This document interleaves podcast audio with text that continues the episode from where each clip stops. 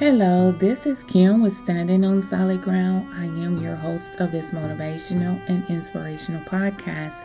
And today's tribe of Israel, Judah.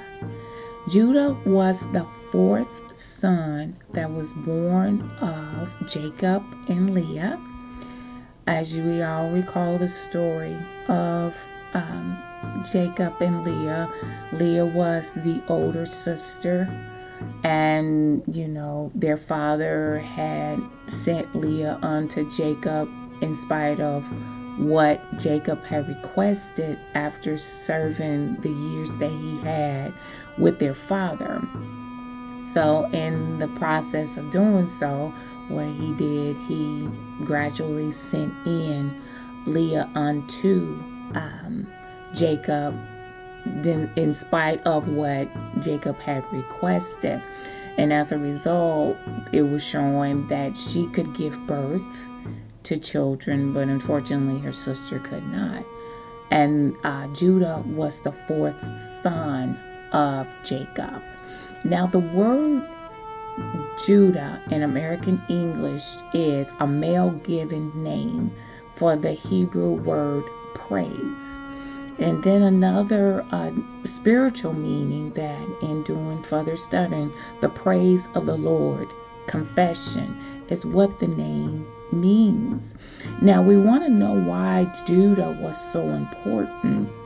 And as I was reading and doing the studying, Judah settled in the region south of Jerusalem. And the time became the most powerful and most important tribe.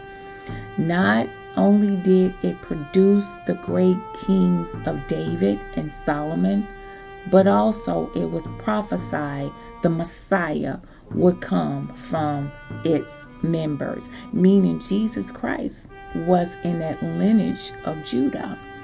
Now, if I read as I continued on my reading and as I discovered more, Jesus was referred to the lion of Judah. And Jesus had triumphed over temptation and sin, over pain and suffering, over fear, and over death, and even over the devil himself. Now, it is recognized that, you know, this is an amazing thing to discover that Jesus is the lineage of the tribe of Judah. And that is amazing to learn and to know as we do our studying and how important it is to know these things that our Lord and Savior, Jesus Christ, had come from this tribe. And if we read Revelations 5 and 5, to display his absolute authority and power over creation. Jesus was called the Lamb of God in John 1 and 36, for he illustrated gentleness and willingness to be the sacrifice for our sins. But he also called the Lion of the tribe of Judah. And this is absolutely wonderful to know that Judah was that special group of people that God has set aside. You know, it, the children of Israel was already God's people.